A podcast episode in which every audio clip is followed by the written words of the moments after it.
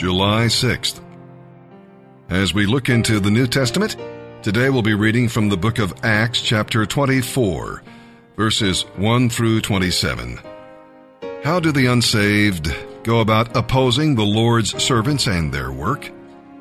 Tertullus, the lawyer, started with flattery, knowing that many people in high places are susceptible to it. Flattery appeals to our pride. If we did not flatter ourselves, others could not successfully flatter us. See, we really want to believe what they say. Then Tertullus used slander. Napoleon said, He who knows how to flatter also knows how to slander.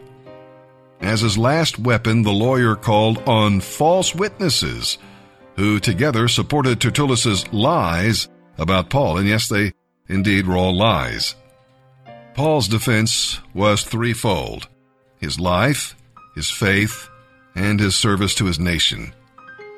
Although his enemies could not prove their accusations, Paul did not go free.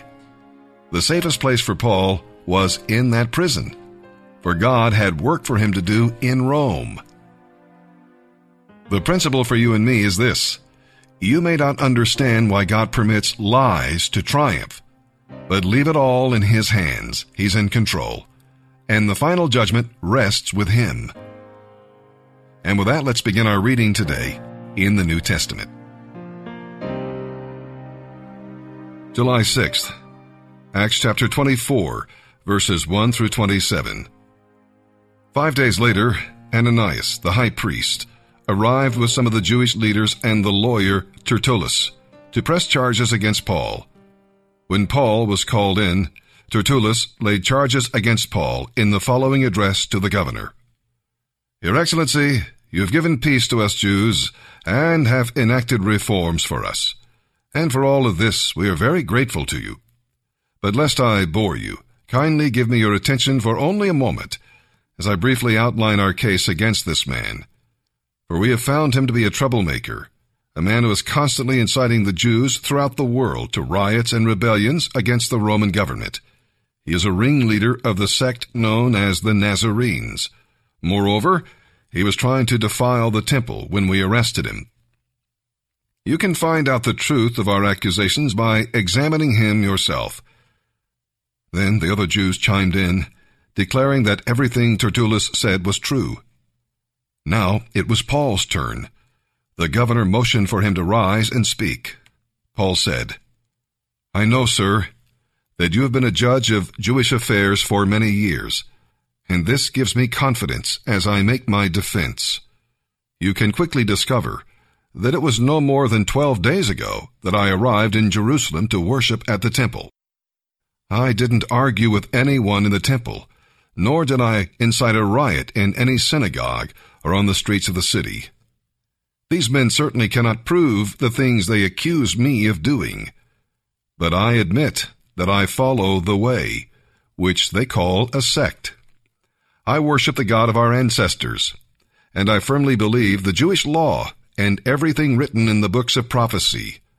I have hope in God, just as these men do, that he will raise both the righteous and the ungodly.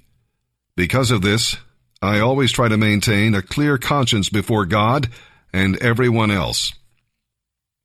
After several years away, I returned to Jerusalem with money to aid my people and to offer sacrifices to God.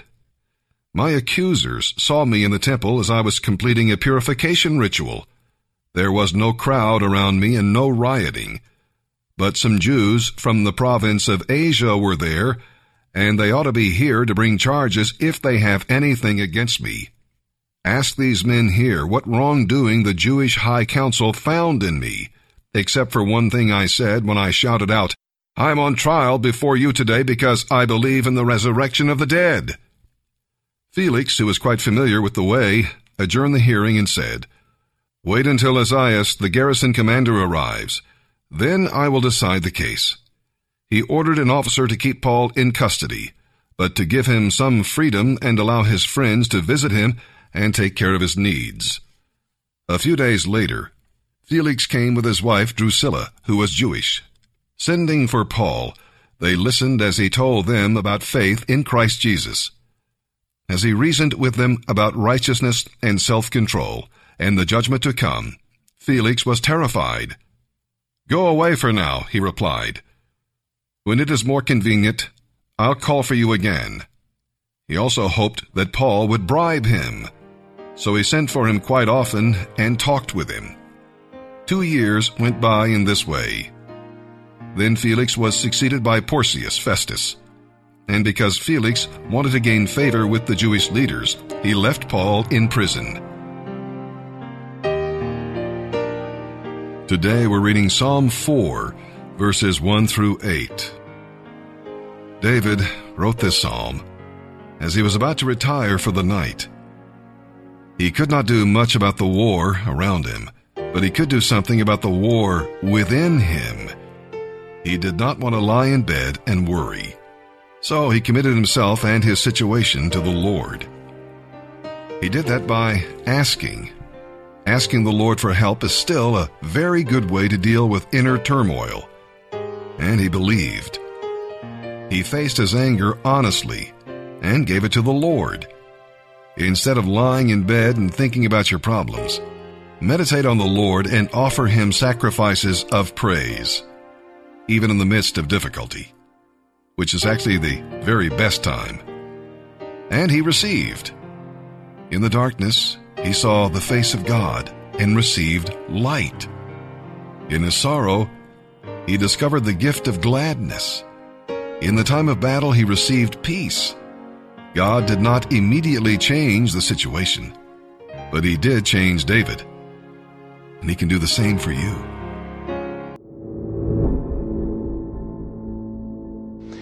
We are, we Christians, are the biggest faith group in the world. Christianity is still twice the size of the next religion at this point. And the only way that we're going to break this is not to say, what I, what's wrong with you secular people? Why are you being so mean to us? Christians have to recognize, number one, that you're a big part of the problem, and number two, that we also can be at the heart of the solution. There are two basic ways of thinking about your self image. One is what I'm going to call a moral performance narrative. A moral performance narrative says, I'm okay, I'm a good person, I feel significant, and I have worth because I'm achieving something. So if you are a liberal person, and you feel like I'm a good person because I'm working for the poor and I'm working for human rights and I'm open minded, you can't help in a moral performance narrative. Your self image is based on your performance as a, a, a, generous, liberal, activist person. You can't help but look down your nose at bigots. You can't help but feel superior to bigots. On the other hand, what if you are a traditional religious person and you go to church and you read your Bible or you go to synagogue and you read your Bible, or you go to the mosque and read the Quran, and, and you're working really hard to be good and to serve God, etc. Now, in that case, you have to look down your nose at people uh, who don't believe your religion, and they're not being as good as you are. And maybe you're just a secular person and you're a hardworking, decent chap. You can't help. If your self image is based on the idea that you're a hardworking, decent chap, you can't help but look down your nose at people who you consider lazy. But the gospel, the gospel is something different. The gospel says Jesus Christ comes and saves you. Uh, the gospel says you're a sinner. The gospel says you don't live up to your own standards. The gospel says that you have failed, you're a moral failure, and salvation only belongs to people who admit their moral failures. And Jesus came in weakness and died on the cross. And he says, My salvation is only to weak people. It only is there for people who admit that you're not better than anyone else, that you just need mercy. If you have a grace narrative, if you say the reason I can look myself in the mirror, the reason I know I have significance is because Jesus died for me, though I'm a sinner saved by grace, you can't feel superior to anybody. I mean, I've got a Hindu neighbor in my apartment building, and I think he's wrong about the Trinity. I think he's wrong about a lot of things. But he could be, he probably is a better father than me. He's probably, he could be a much better man. Why? Aren't you a Christian? He's a Hindu. Don't you think you have the truth? Yeah, but here's the truth. The truth is, I'm a sinner and I'm saved by grace. So why in the world? I'm not saved because I'm a better man.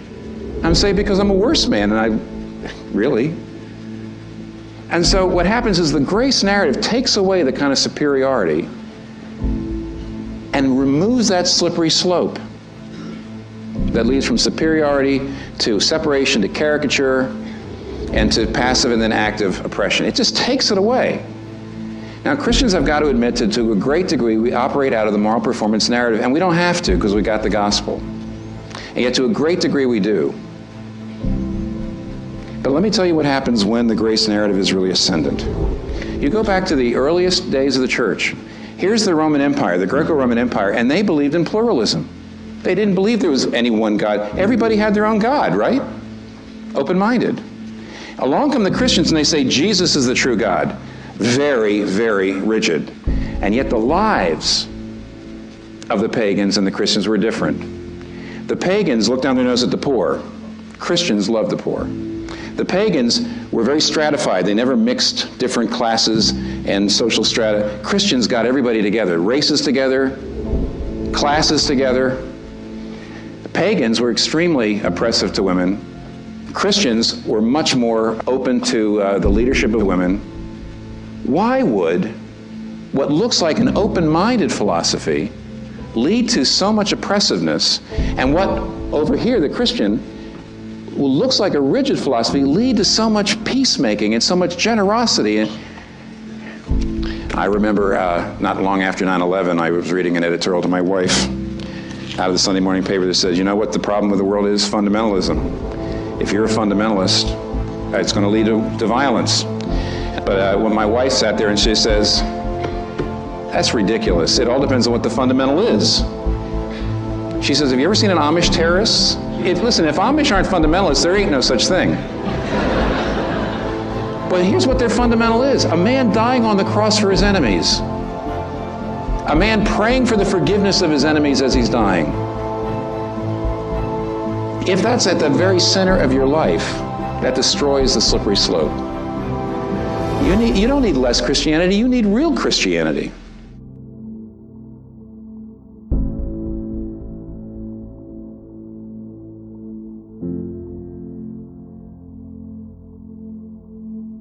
Psalm chapter 4, verses 1 through 8, for the choir director, a psalm of David, to be accompanied by stringed instruments.